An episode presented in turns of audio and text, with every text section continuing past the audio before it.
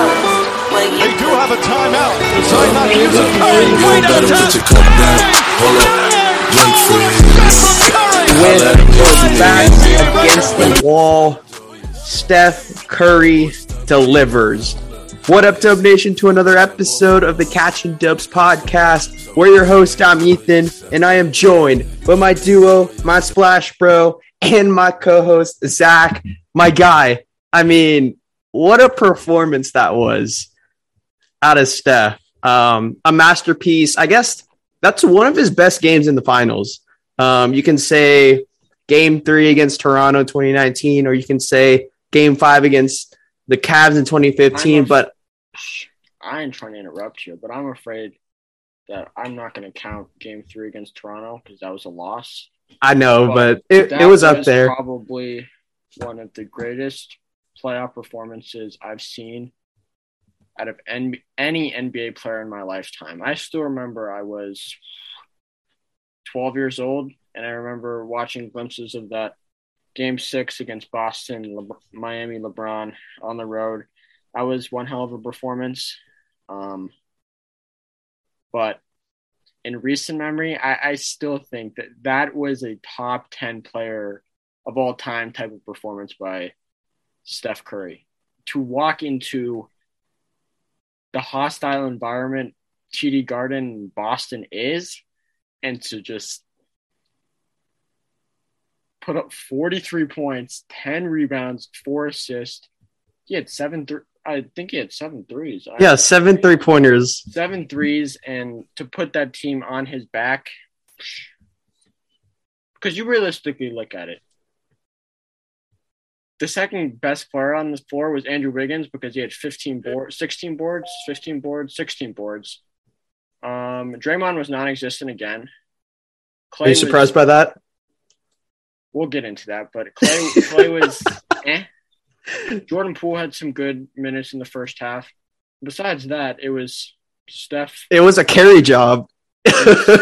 Steph just putting the Warriors on his back and say, "Let me take you to the promised land." And now they're two wins away from his fourth title, I mean, from Steph Clay and Draymond's fourth title, fourth title, and um, freaking seven, eight years. So you know it's special. But there's two more wins to go. So Yeah, I mean, job's not finished, but I mean, I feel like this was like the biggest game throughout this season. I feel like in, I wouldn't say Warriors like this run throughout the dynasty, but like it's up there as like the biggest game of the season because if you go down three one in the finals, it's pretty much wrapped.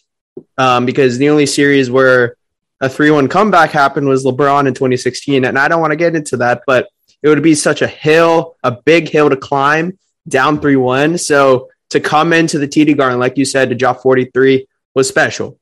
But we'll get into this game. Um, before the game started, there was an interesting starting lineup change with um, Otto Porter coming in and replacing Looney.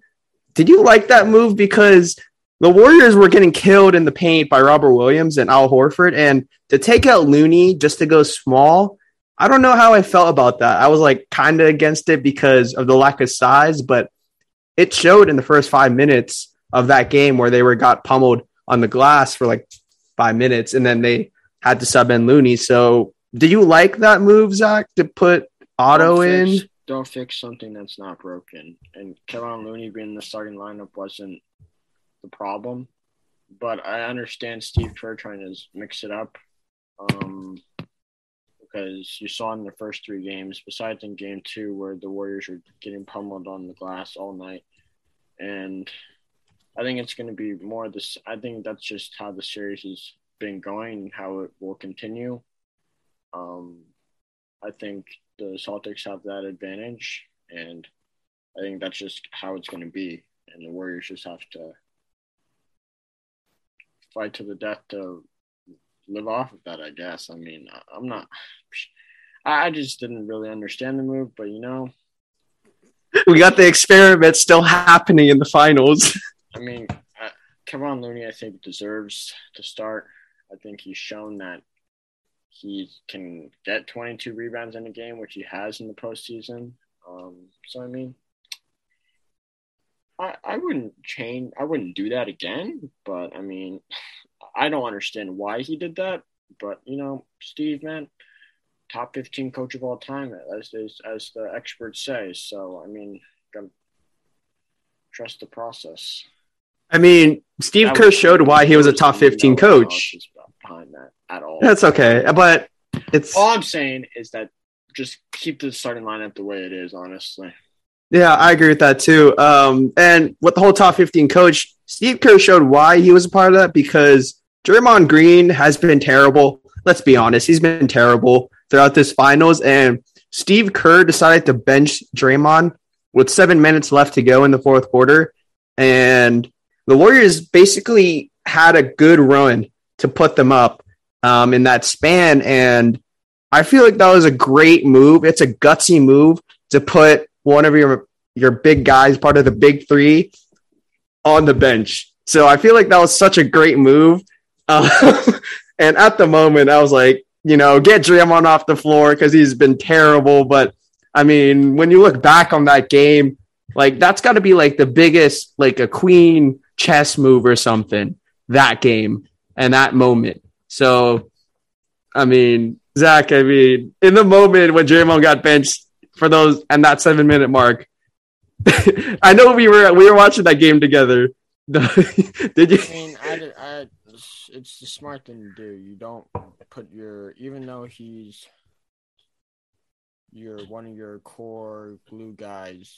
If he's not playing well, you don't play him. And I think Steve Kerr, like you said, put, all of his ego and best player. You have to play your best player, even though they're playing like crap.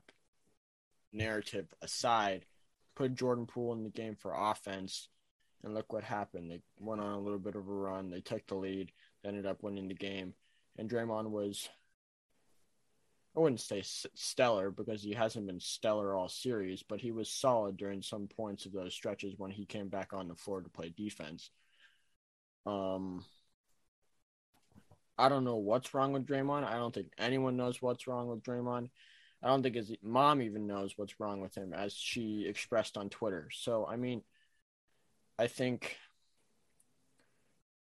you just got to give all props to Steve Kerr for put him on putting him on the bench when he needed to be on the bench during some possessions because he just wasn't he, he just hasn't been good all series. And I think what he needs to do the rest of the series is at this point just get the ball in the just get the ball in Steph, Clay, or Jordan Poole, anyone but his hands offensively because Warrior when he's on the floor, I'm repeating myself from last year. They're they're playing four on five. It it it's it is what it is. I understand in game five against Dallas, he had 17 points and he was extremely aggressive. And then he tried to up that in game one where he shot like 12 times and none of them went in besides two. Um, and then he's just been, he was okay in game two. Game three, he was, I don't know how to put it, but He was like rock bottom. yeah, I'm not going to use any expletives, but he was garbage. And then game four, he was okay, but still garbage. Um, so I think I would not be opposed to Steve Kerr if the game is in a tight neck and neck, two three point two three point game, fourth quarter, season's on the line. You want to put Jordan Poole in, you want to put GP two in, and Draymond's not playing well. I wouldn't have a problem with that. And I think that's what sticks out to me the most is that the season was on the line, and you're taking out one of the greatest defensive players of this decade out of the game and putting in a third year player in Jordan Poole in the game with the season on the line. That takes that's a, that takes a lot of guts and a lot of balls to do that as a head coach and got to give all It- props it paid off. And it paid off. It paid off.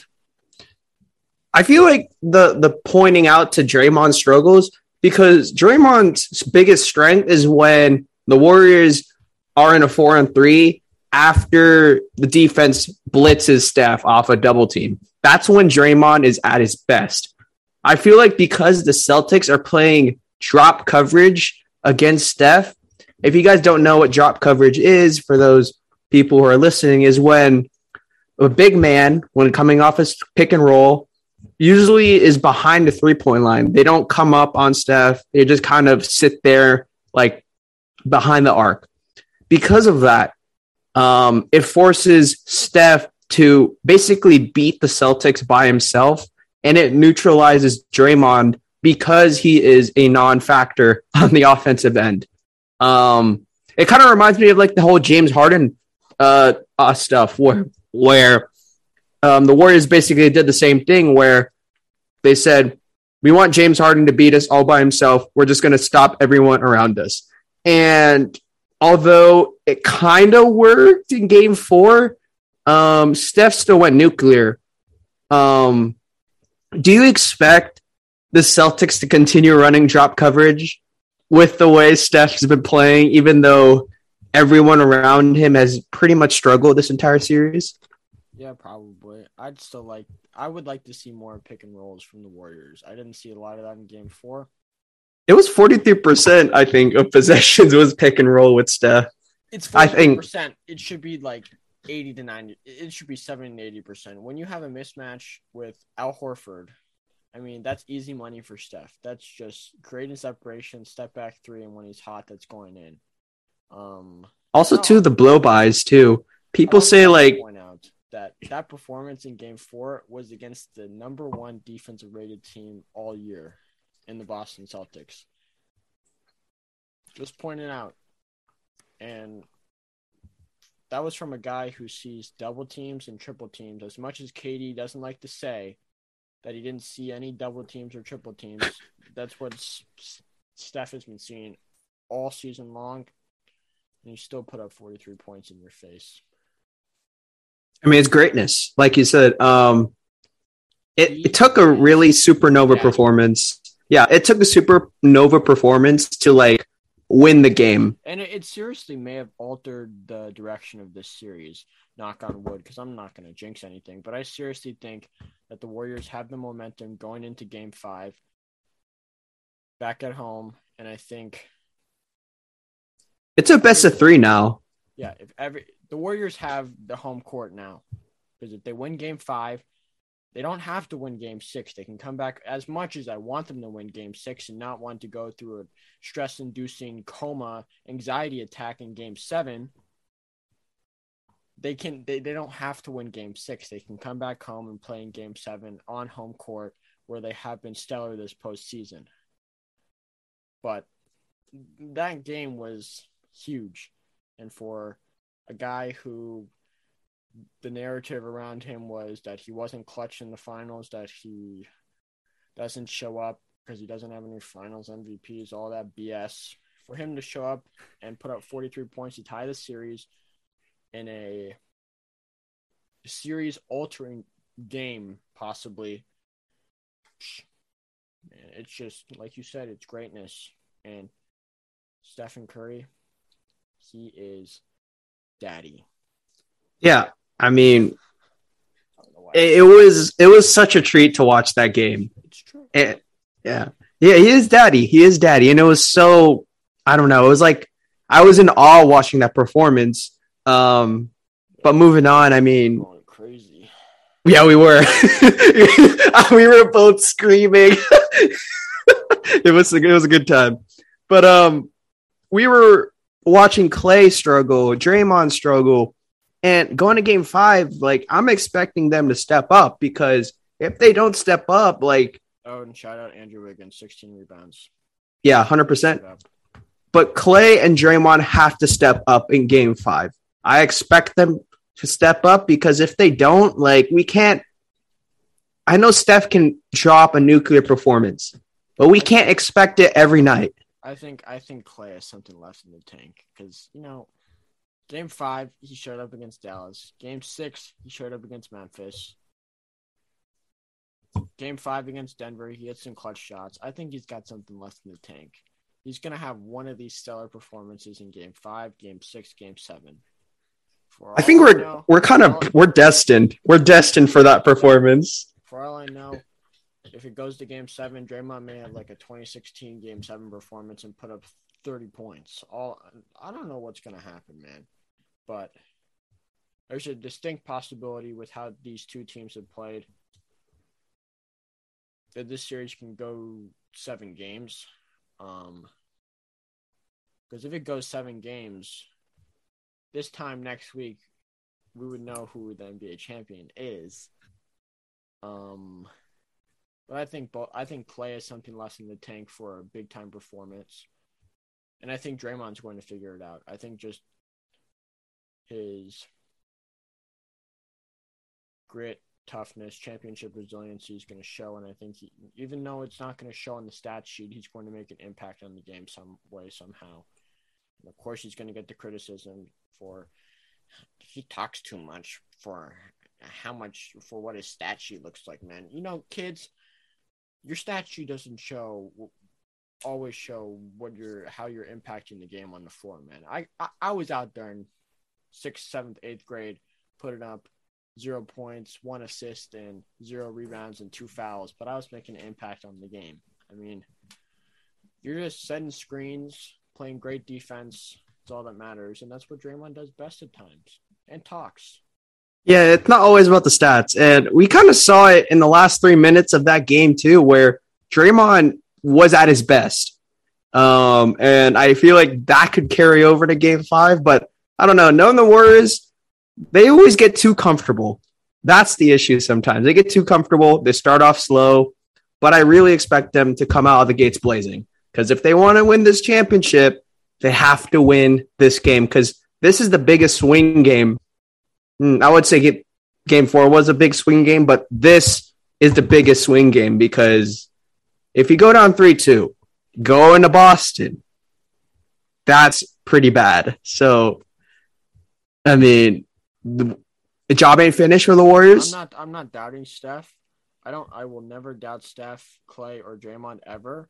But be, but losing tomorrow night will be heartbreaking and will be I, I don't think I'll have any words to describe that feeling because that'll be such a big loss. Maybe you can make an argument that if they went on to lose this series, that could be that could have been the biggest loss that these big that this core three have ever had. Besides Game Seven in 2016, I understand, but just to lose on your home, I'm not. Damn, I'm not going. I'm not going there. I'm not going. No, we got to keep the optimism up. Just- Optimism I'm up. just gonna let it play out. Let it play out. Let it play out. They just can't lose tomorrow. That's all I'm saying. There's a lot of pressure on them. They just can't lose tomorrow. What I need to see is I need to see another 40 point Steph Curry performance. What I don't like to see is I like to I don't like to see Jaylen Brown as number one in the Finals MVP rankings. Dog, do you know how many points Steph Curry's averaging? He's averaging 32 points a game. 34, and it's more than Jayson Tatum's field goal percentage. 34 points a game.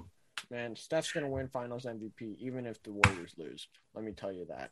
Uh, that's not going to happen. No, that will happen. That'll that he'll break the history books yet again.